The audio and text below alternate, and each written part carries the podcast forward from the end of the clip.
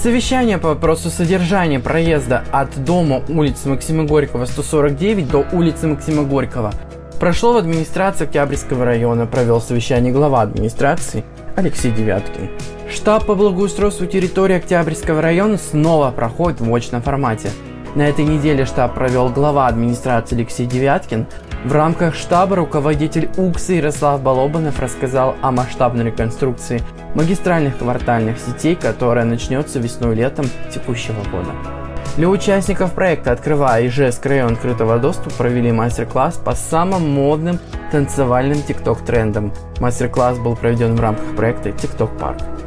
Сегодня свой столетний юбилей отмечает одна из самых важных отраслей республики – жилищно-коммунальное хозяйство.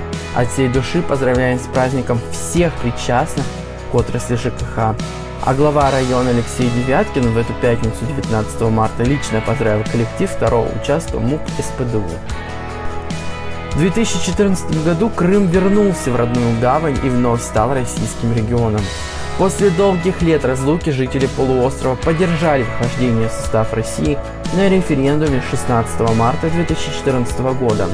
А уже 18 марта президент Владимир Путин подписал соответствующий указ – Мероприятия, посвященные семилетней годовщине воссоединения Крыма с Россией, прошли в субботу в 11 часов в парке имени Кирова. Несмотря на снежный март, организаторы наполнили пространство парком настроением весны в южном курортном городе. Праздничное настроение жителям и гостям Ижевска подарили артисты Государственного ордена Дружбы народов Академического ансамбля песни и танцев Удмуртской республики и Талмаз имени Мамонтова. На сегодня у нас все. Это был десятый выпуск новостей района. Увидимся ровно через одну неделю.